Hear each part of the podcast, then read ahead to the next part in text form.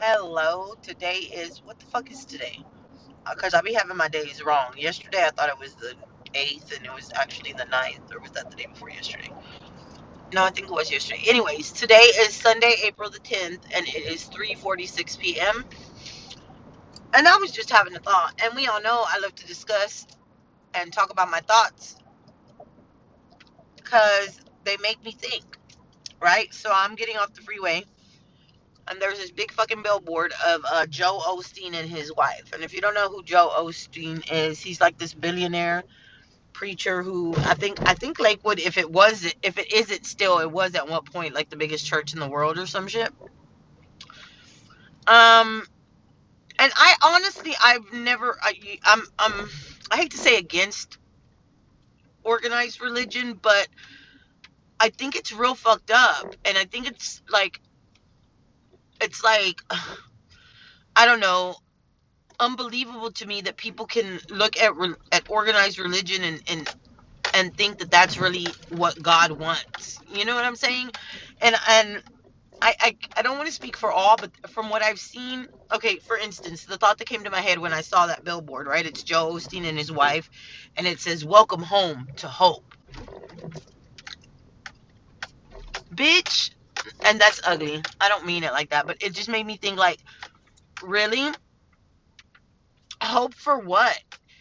How can we have hope when the people who are supposedly chosen by God to spread his word,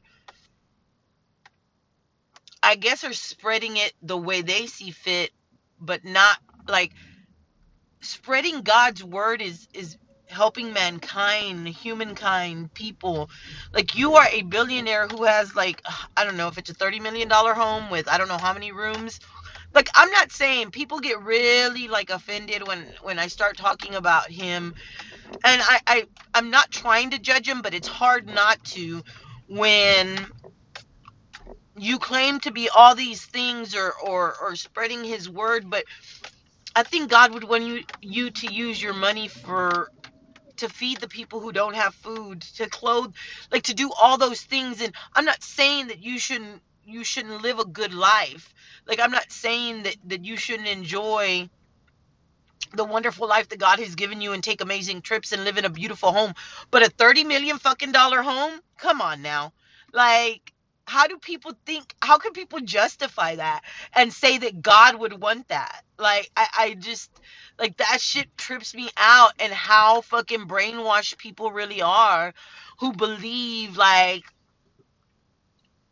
like this shit. Like who don't like God is is real simple it's having love for every single person and doing all things in love and i wish i could explain like what do you mean by that like it's just being a good fucking person doing the right fucking thing all the fucking time and that doesn't mean that you won't make mistakes and and that you may not do bad things but those were not your intentions. That's not like sometimes shit just happens, but at your core, you're a good person who believes that the person next to you deserves the same beautiful life that you do.